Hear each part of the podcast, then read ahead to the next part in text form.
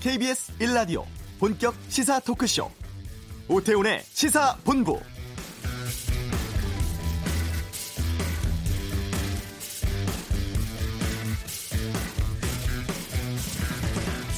세계 최대 규모의 자유무역 협정인 알셉 영내 포괄적 경제 동반자 협정의 협정문이 어젯밤 타결되었습니다. 아세안 10개국, 한중일, 호주, 뉴질랜드, 인도가 참여하는 세계 인구의 절반, 총 생산과 교역의 3분의 1을 차지하는 그야말로 최대 규모의 FTA인데요. 자유무역이 퇴보하는 시기에 대형 FTA가 타결됐고 또 우리가 동참한다는 점이 의미 있습니다.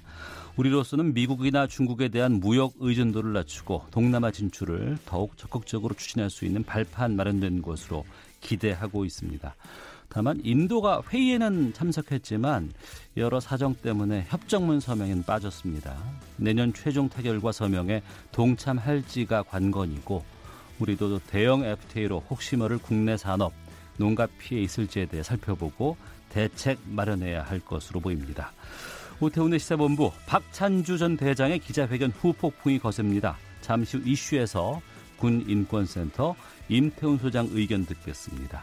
권영주 차차차 중고차 시장에 대기업 진출 길이 열릴지에 대해 알아보고요.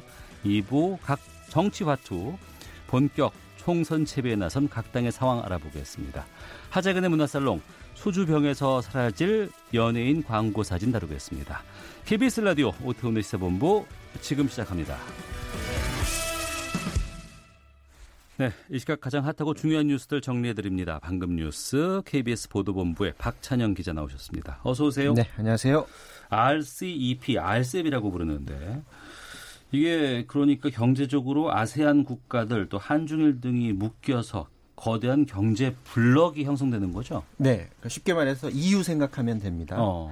어, 경제 블록을 크게 만들어서 인적 물적 교류를 굉장히 원활하게 하고 굉장히 빠르게 하는 게 이유인데 알셉은 이유 정도는 아니지만 어쨌거나 이게 경제 협력 블록이 만들어져서 예를 들어 서 수출을 할 때 받던 규제 등을 더 완화할 수 있는 음. 어, 그런 방법을 찾을 수 있게 된 건데 아시안 국가들과 경제 블록을 만드는 것은 사실 중국하고 미국하고 그동안 경쟁해 왔던 그런 체제입니다. 공 많이 들였어요 그쪽에서. 그렇죠. 알셉도 있고 TPP가 음, 있죠. 네. TPP는 오바마 때 추진을 했다가 예, 예. 그리고 트럼프 대통령 때 아, 안 하겠다라고 어. 하면서 보호무역으로 돌아섰는데 그래서 아세안 10개국하고 한중일, 호주, 뉴질랜드까지 합쳐서 이번에 15개 국가가 경제 블록을 만들자라는 데 합의를 한 거고요. 네. 앞서도 말씀하셨던데 인도도 사실 여기 포함이 돼야 되는데 인도는 동의를 하지 않았습니다.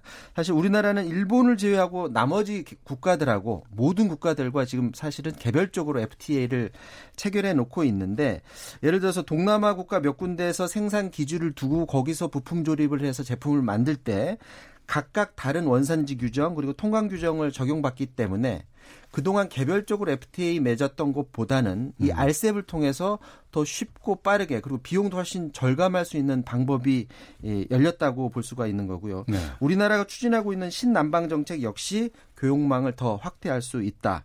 아, 이런 분석이 나오고 있습니다. 일단 업계에서는 전기 분야, 전자, 자동차 우리나라가 강점을 가지고 있는 이런 제조업 분야에서 앞으로 더 탄력을 받을 수 있을 거다 이런 전망을 내놓고 있습니다. 네. 근데 자유무역 협정 체결하면은 항상 문제가 되는 게 우리 농산물 쪽인데 이쪽의 피해는 어떻게 지금 예상돼요? 지금 농촌경제연구원이 2017년에 이 알셉과 관련해서 보고서를 내놓은 바가 있거든요. 거기에 보면 알셉 협상이 타결되면 지금 우려되는 분야가 고구마, 녹두, 팥 같은 곡물류 그리고 배추, 당근, 수박, 양파, 마늘, 고추 같은 과채 채소류의 영향이 클 것이다라는 네. 점을 우려를 하고 있고요. 사과, 배, 복숭아 같은 건 지금도 이제 검역을 통해서 수입을 제한하고 있는데 음. 알셈 문안이 문안이 어떻게 구체적으로 되는지에 따라서 검역에도 영향을 주고 거기에 따라서 타격을 입을 수 있다라고 지적이 되는데 이건 이제 구체적으로 네. 문안을 봐야 알 수 있을 것 같습니다. 예. 인도가 지금 이번에는 협정문에 서명하지 않았는데 인도가 또 큰 시장 아니에요? 그렇죠. 당연히 13억 인구죠. 인도가 들어오게 되면 그만큼 효과가 커지게 되는데 앞으로 최종 협상문안 작성 때까지 이 국가들이 인도를 설득하겠다 음. 아, 이런 계획이고요. 인도 입장에서는 지금 가뜩이나 중국하고 그 무역에서 인도가 굉장히 큰 적자를 보고 있다고 합니다. 그런데 이렇게 대규모 경제 블록이 만들어지면 가뜩이나 심한 무역 적자가 더 심, 심화될 거다라는 어. 우려를 하고 있고 특히나 이제 중국의 농산물이 워낙에 값싼데 인도에 있는 농민들이 지금 타격이 굉장히 크다고 합니다. 그래서 막 집회도 열고 그렇다고 하는데 이렇게 농민들의 반감이 굉장히 큰 상황에서 선뜻 받아들일 수 없었다라는 거고요. 어, 이런 부분들을 과연 남은 기간에 어떻게 설득할 수 있을지는 사실은 미지수인 것 같습니다. 네.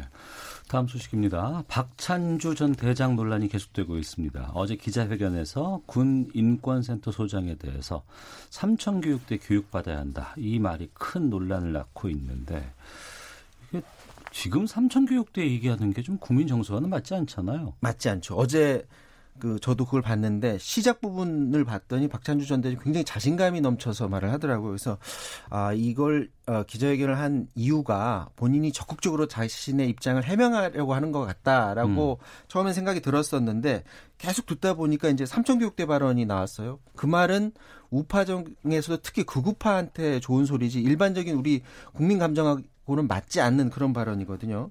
사실 그 삼천교육대 그 말도 안 되는 그런 곳에 일부 깡패들이 가기도 했지만 선량한 사람들이 그쪽에 보내져서 인권 유린을 당했고 일반 군, 군대에서도 있을 수 없는 그런 인권 유린을 당했던 그런 장소인데 결국 박찬주 전 대장이 인재 영입 1호로 지목했던 황교안 한국당 대표를 오히려 궁지로 몰아넣는 그런 음. 기자회견이 아니었을까 그런 생각을 하게 됩니다.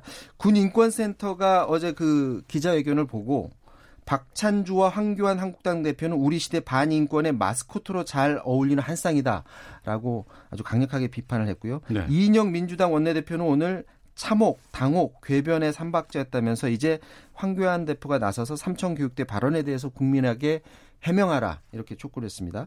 대한신당 박지원 의원도 황교안 대표의 리더십이 삼천 교육대 수준 아니냐라고 비판을 했고 나경원 한국당 원내대표 를 만나서 기자들이 어제 그 박찬주 전 대장 발언 어떻게 생각하냐고 음. 물었더니 그걸 왜 나한테 묻냐. 그러니까 황교안 대표한테 물으라는 얘기겠죠. 예, 예, 예. 그러면서 한마디 덧붙이기를 어. 국민 공감 능력이 좀 떨어지시는 것 같다라고 음. 말하면서 우회적으로 박찬주 전 대장의 발언을 어, 비판을 한 것 같습니다.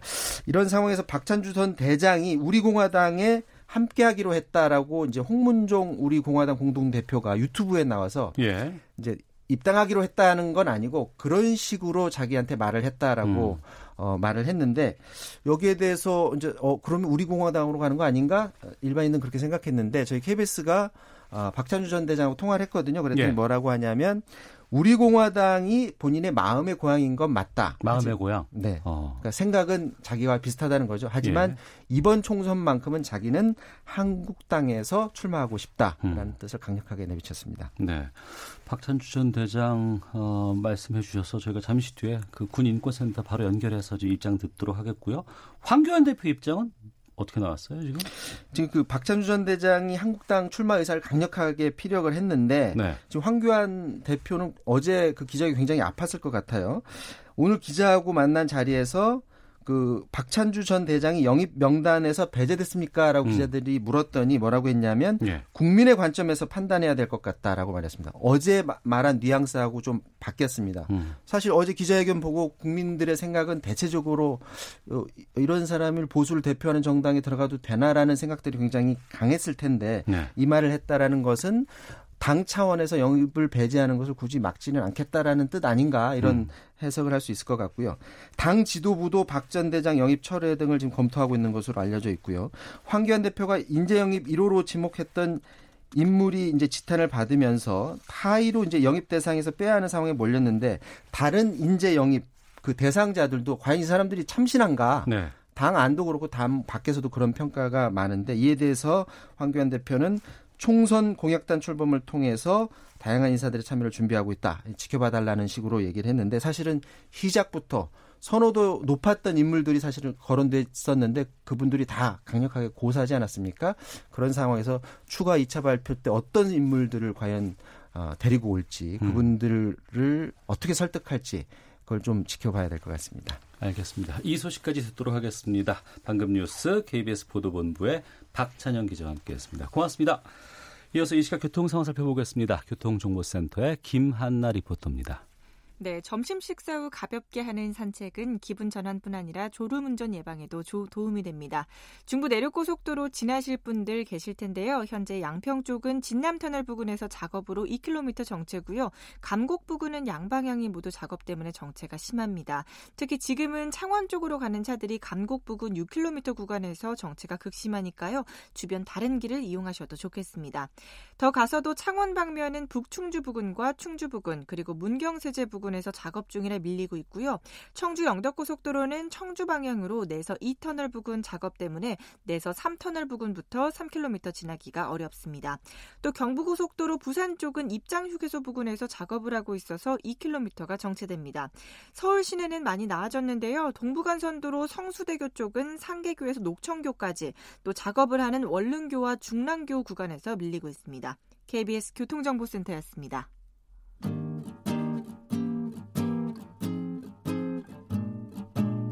KBS 1라디오 오태훈의 시사본부 여러분의 참여로 더욱 풍성해집니다. 방송에 참여하고 싶으신 분은 문자 9730번으로 의견 보내주세요. 짧은 문자는 50원, 긴 문자는 100원의 정보 이용료가 붙습니다. 애플리케이션 콩과 마이케이는 무료고요.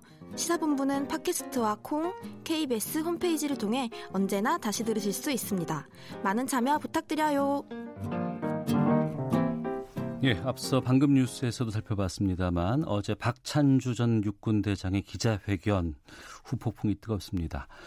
특히 삼청교육대 가서 훈련 받아야 한다고 임태훈 군 인권센터 소장에게 발언을 했는데요. 아, 직접 임태훈 소장 연결해서 말씀 듣고 또 최근 또 여러 가지 폭로가 나오고 있는 계엄령 문건에 대한 이야기도 살펴보도록 하겠습니다. 임태훈 소장님 나와 계시죠? 네, 안녕하십니까? 예. 삼청교육 대 훈련 받아야 한다는 발언 들으셨죠? 네, 들었습니다. 예, 오늘 아침에 CBS 라디오 시사 프로에 박찬주 전 대장이 어, 연결이 돼서 사과할 생각 없다. 극기 훈련 통해서 단련 받아야 한다. 이런 표현이었다라고 얘기를 했거든요. 어떻게 들으셨습니까? 사성 장군쯤 되시면은 삼청교육대가 어떻게 운영됐는지 저보다 더 잘 아실 텐데요. 네. 삼청교육대가 무슨 해병대 캠프 정도 되는지 아시고 계시나 봐요. 극기훈련 음. 다녀오게. 예. 400명이 넘는 사망자가 발생한 어, 한국식으로 얘기하면 나치 홀로코스트하고 비슷한 수용소 같은 곳이었습니다. 네.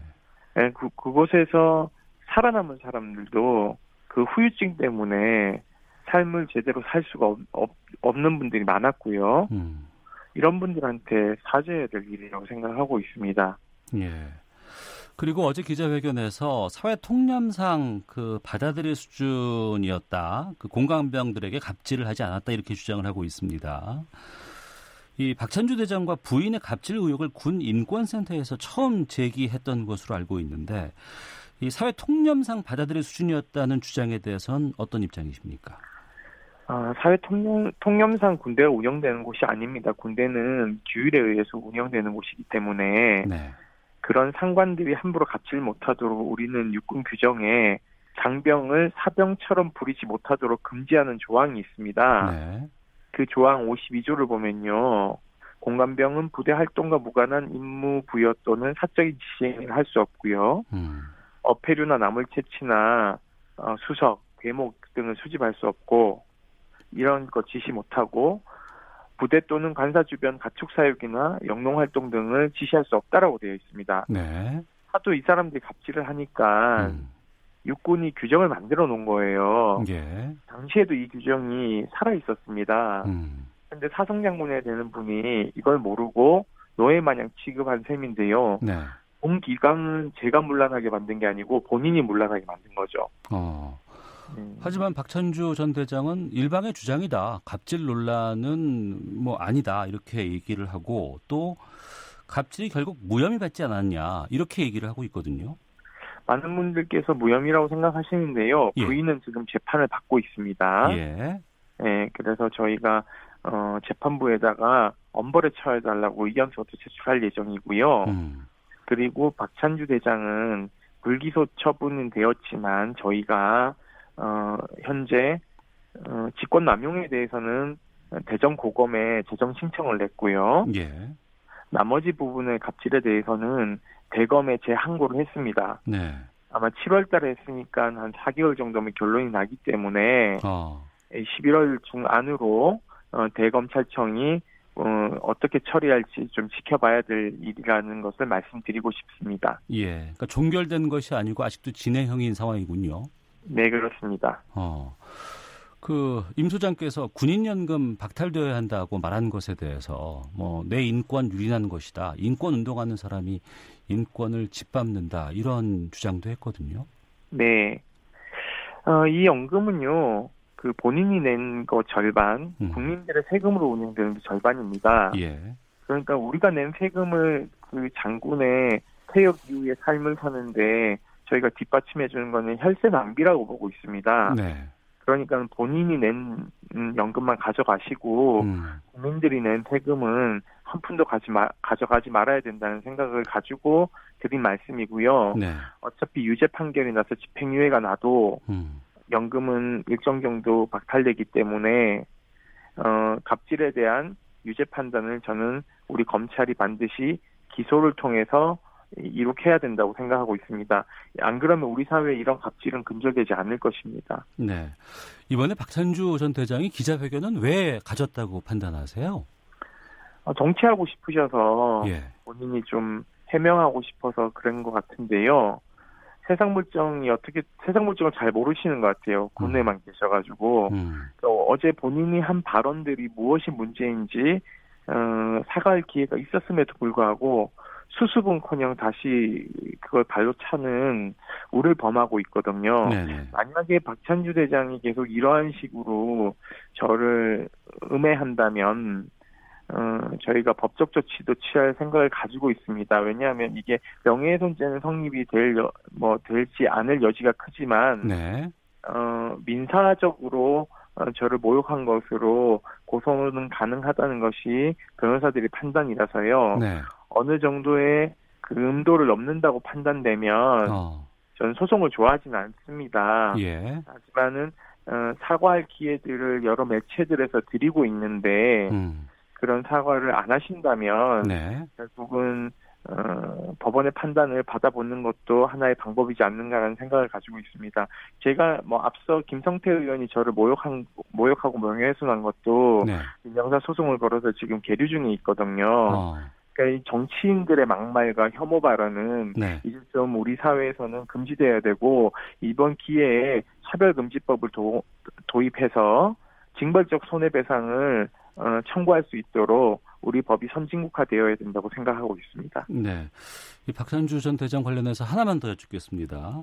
자신이 역할을 하겠다, 당이 원한다면 총선 출마 의지를 드러내기도 했습니다. 우리 공화당 쪽에서도 영입 제한 지금 했다는 상황인데, 어, 이쪽의 어떤, 그 보수 쪽에서의 어떤 제안이라든가 이런 역할을 하겠다는 의지들에 대해서는 어떻게 보시는지요?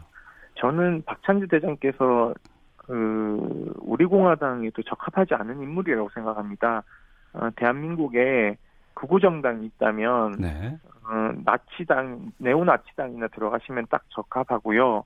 아니면은 기독당에 지금 입당하시는 게 음. 가장 본인의 종교적 신념과 어떤 그런 어, 반인권적 신념하고 어, 딱 맞아떨어지지 않을까 생각을 하고 있습니다. 네, 알겠습니다. 군 인권센터 임태훈 소장과 함께 말씀 나누고 있습니다. 군 인권센터가 박근혜 전 대통령 탄핵 당시에 계엄령 계획 관련해서 새로운 문서 목록을 어제 공개를 했습니다. 이 문서 목록에 대해서 좀 말씀을 좀 해주시죠. 예, 어제 문서를 공개한 것은요 문서가 아니라 문서의 제목입니다. 네. 그 대표적인 것은 2016년 12월 9일 탄핵이 국회에서 가결됐을 때 탄핵안 가결 시 군 조치 사항 검토라는 보고 문건을 국가안보실장에게 보고하고 국방부 장관에게 보고한 것이 저희 제보를 통해서 들어왔고요. 네.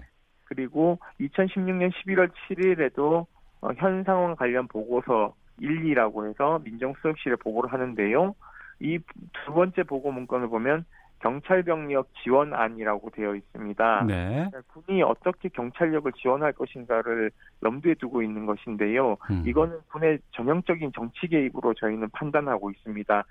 그래서 이때부터 탄핵 인용이나 탄핵 가결 시에 대한 군의 동정이나 군이 해야 될 일이 무엇인지를 검, 계엄령을 통해서 검토했지 않았을까 저희는 그렇게 판단하고 있습니다. 네, 않았을까 판단한다고 하셨는데 네, 왜냐하면 이 문건을 저희가 보지 못했기 때문에 예. 이 문건은 저희가 전부 다 정보공개 청구를 해놓은 상태입니다. 어. 그래서 기무사에서 정보 공개를 순순히 해주진 않을 것 같아요. 예. 만약에 비공개 처분을 하더라도 저희는 행정법원을 통해서 소송을 진행할 수 있기 때문에 어. 행정법원은 함증 판단을 통해서 이 문건을 적절하게 공개하지 않을까라고 판단하고 있습니다. 만약에 그때 공개된다면 저희가 국민들께 다시 알려드릴 생각이고요. 예. 그 청와대 운영위 국정, 국정감사가 있었습니다. 지난주에. 네. 이 자리에서 정의영 국가안보실장이 어, 계엄령 관련한 문건에 대해서 진위를 확인할 수 없다, 확신할 수 없다 이런 발언을 했는데 이 부분에 네. 대해서는 어떻게 보시는지요? 그 정의용 실장께서 이 문제를 제대로 보고 못 받으신 것 같아요. 네. 진위 여부를 확인할 수 없다라고 얘기하는 것은 어, 좀 잘 몰라서 음. 방어적 표현을 하신 것 같은데요. 네. 누차 말씀드렸지만 저희가 얼마 전에 공개한 문건은 검찰의 수사 기록에도 있다라고 말씀을 드렸습니다. 예. 그러니까 검찰이 가지고 있는 기록이기 때문에 아마 청와대에서 못 보셨을 것 같은데요. 음. 그 수사 기록이라서 아마 이제 보고 체계에 놓여 있지 않은 것이라고 저희는 판단되는데요. 네. 어, 검찰이 이제는 답을 해야 될 때라고 생각을 하고 있습니다. 이것을 뭐 청와대 국가안보실장에게 물어볼 일은 저는 아니라고 생각하고 있고요. 예. 다만 당시 그 한교안 권한 음, 대행이 NSC를 주재한 그 NSC 회의록은 국가안보실에 가지고 있지 않거든요 지금 왜냐하면 음. 문, 어, 박근혜 정부의 모든 문서는 30년 동안 봉인이 되어 있기 때문에 네. 사실상 이 문서를 보려면은 압수영장을 가져가서 보거나 또는 서울 고, 그 고급 고등 거, 고등 법원장의 승인이 있어야지만이 볼 수 있기 때문에 음. 향후에 이런 것들을 좀 검찰이 수사를 해야 되는데 지금 검찰이 이걸 수사를 덮은 상황이라서 네네. 저는 청문회에서 이걸 좀 가려야 된다. 작년에 청문회를 여야가 합의하지 않았습니까? 그랬습니다. 네, 그래서 청문회를 통해서 황교안 대표뿐만 아니라 이 문건에 이 구테타 문건에 연루된 사람들을 모두 어, 소환해서 증인으로 이제 어, 채택해야 되고요. 네. 그걸 통해서 실체를 좀 확인한 다음 특검으로 가야 되지 않을까라는 생각을 가지고 있습니다. 네. 이 계엄령 의혹의 핵심 인물이라고 할 수 있는 조현천 전 기무사령관이 국외로 지금 도피해 있는 상황이거든요. 네네. 이 때문에 검찰 쪽에서도 사실상 수사를 중단한 상황인데 네.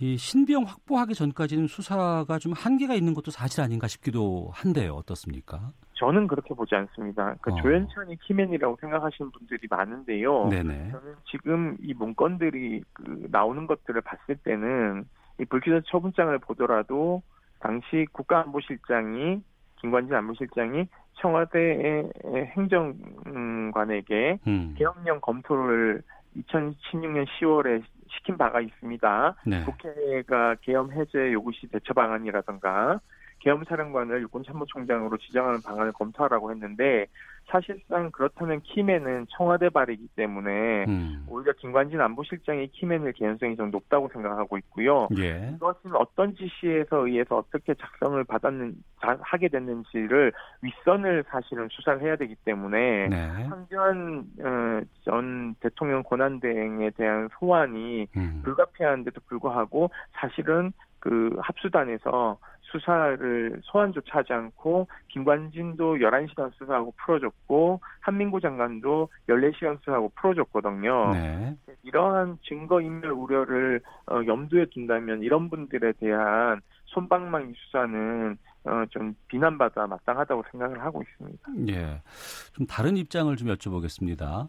네. 그 계엄령에 황교안 대표 연루돼 있다 이런 의혹이 있다는 주장은 좀 너무 나간 것이다. 이게 이제 민주당 이철희 의원이 언급을 했고요. 네. 황교안 대표라든가 윤석열 검찰총장에게 정치적인 위해를 가할 목적이 아니냐 이런 또 주장도 있습니다. 이런 지적에 네. 대해서는 어떻게 말씀하실지요? 저는 그런 주장을 하실 수 있다고 생각하는데요. 예. 그 이철희 의원님께서는 이 문건에 대해서 사실은 그 저희는 이 문건에 연루된 사람들이 현재 재판을 받고 있지 않습니까? 네. 내란 음모죄로 재판을 받는 것이 아니라 허위 공문서 작성 등에 관한 범죄 혐의로 지금 군사 재판을 받고 있어요. 음. 저희가 그것을 모니터링 하다 보니까 조각들을 찾아내서 저희가 이 문건도 있다는 것을 확인하고 폭로하게 된 것인데 네. 이철희 의원님은 중간에 이제 국방위에서 다른 사, 법사위로 가셔서 음. 이 사건 팔로우를 못 하셔서 과거 버전으로 자꾸 얘기를 하시는 것 같아요. 네. 그래서 좀 안타깝다는 생각이 들고요. 그리고 정치적인 의도가 있느냐라는 문제는 사실상 저는 그것보다는 국민의 알 권리, 음. 사실 우리가 총 맞아 죽을 뻔하지 않았습니까? 네. 그리고 이것은 명백한 친위 구테타 계획이기 때문에 내란 예비 음모죄가 성립이 되는 거라서 국헌을 물러나게 할 목적 이기 때문에 한교안 원내대표께서도 사실상 국민에게 납득할 만한 해명을 명확하게 하셔야지 총선에서 본인이 어, 출마해서 떳떳, 떳떳하게 표를 받지 않겠습니까? 네. 그런 차원에서라도 저는 계엄의 개자도 못 들었다라고 항변할 일이 아니라 청문회장에 나오셔서 어, 제대로 된 질문에 대해서 답을 하시고, 음. 저는, 어, 죄가 없으시다면 수사를 통해서 그 죄도 털어내야 된다고 생각을 하고 있습니다. 알겠습니다. 청취자 의견 두 의견만 소개해드리고 마치도록 하겠습니다. 박병도님께서는 평생을 국방에 헌신한 장군이 사소한 잘못을 한 것으로 이렇게 망신을 줘야 할까요? 이런 의견도 있고 1003님께서는 박찬주 전 대장의 삼청교육대 발언은 매우 부적절합니다. 삼청교육대는 전두환 정부의 대표적인 인권 유린 행위로 평가되는데 이것을 운운한 것은 시대착오적 발상이라는 의견 의견도 주셨습니다. 자, 지금까지 군인권센터 임태훈 소장과 함께 한, 한 말씀만 드리고 싶은데요. 예, 예, 그래 주세요.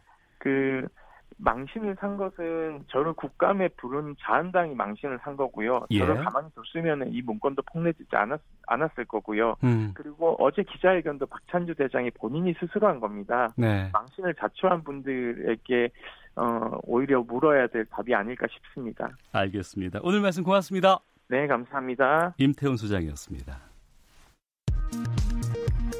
헤드라인 뉴스입니다. 문재인 대통령이 2박 3일간의 아세안 정상회의 일정을 모두 마치고 오늘 오전 태국 방콕을 출발해 오후에 귀국합니다. 더불어민주당은 오늘 국회에서 총선 기획단 첫 회의를 열고 본격적인 총선 채비에 들어갔습니다. 자유한국당 나경원 원내대표는 지난 1일 청와대 비서실 등을 상대로 한 국정감사와 관련해 정의용 국가안보실장이 사실관계를 왜곡하고 강기정 정무수석이 국회를 모욕했다며 청와대에 사과를 요구했습니다. 오신한 바른미래당 원내대표는 문재인 대통령은 귀국하시는 대로 강기정 청와대 정무수석을 하루빨리 해임하고 국회에 사과하기 바란다고 말했습니다. 정의당이 국회 패스트트랙 처리 과정에서 벌어진 여야의 충돌과 관련해 검찰이 이번 주까지 조치하지 않는다면 윤석열 검찰총장을 항의 방문하겠다고 밝혔습니다. 지금까지 라디오 정보센터 조진주였습니다.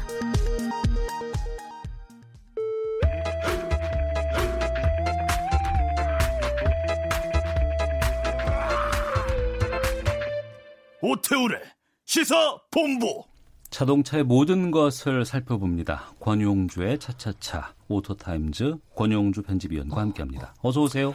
네, 자동차의 모든 것. 예, 다 설명해 드립니다. 네.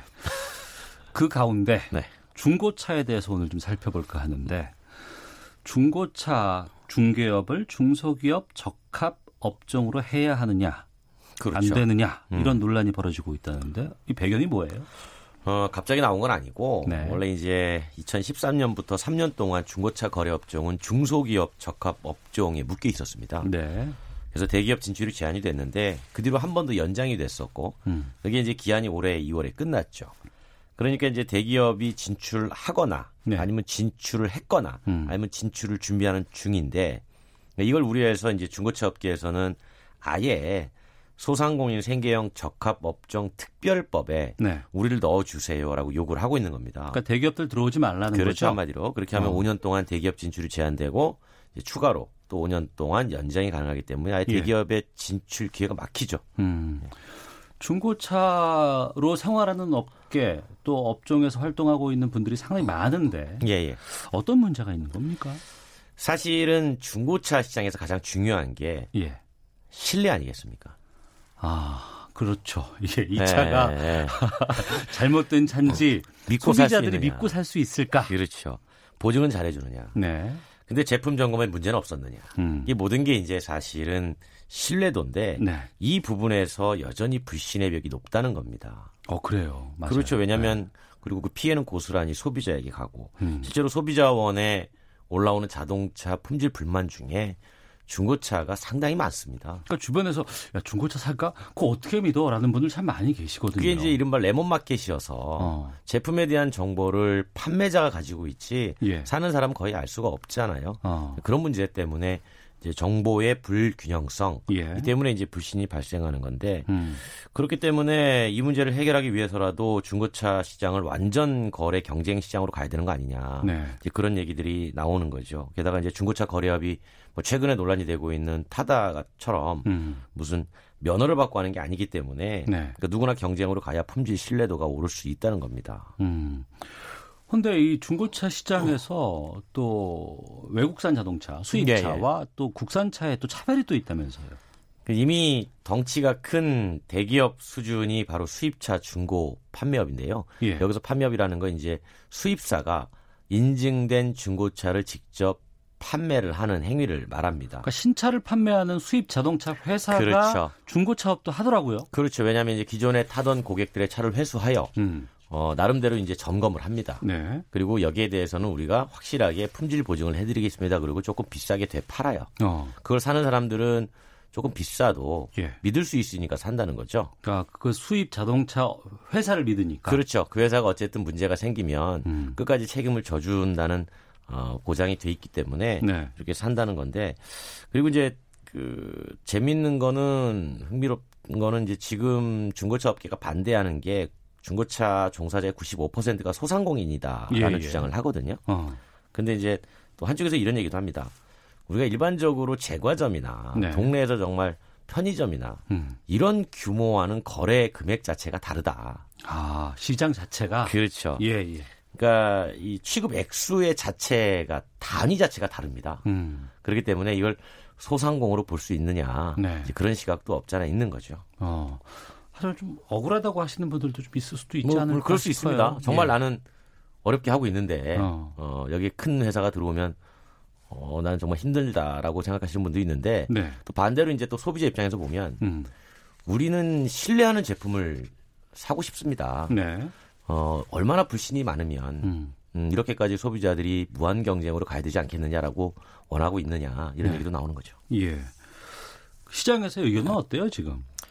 지금 일단 수입차 쪽에서는 음. 어, 중소기업 적합 업종 지정을 하면 안 된다. 네.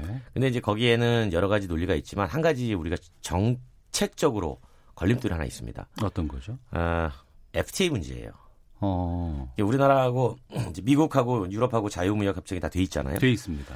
이게 중고차를 포함하는 자동차 매매업, 음. 서비스의 거래, 총액, 네. 공급 유형 이거 제한을 두지 못하게끔 규정이 돼 있습니다. 아, FTA와 그렇죠. 관련해서. 그래서 이제 동반성장위원회도 예. 아, 이 문제는 이게 우리 국내적으로 풀 수 있는 문제가 아니구나. 음. 이거는 해외까지 고려해야 되는 상황이어서 이번에는 조금 신중한 입장을 보이고 있는 거고요. 예.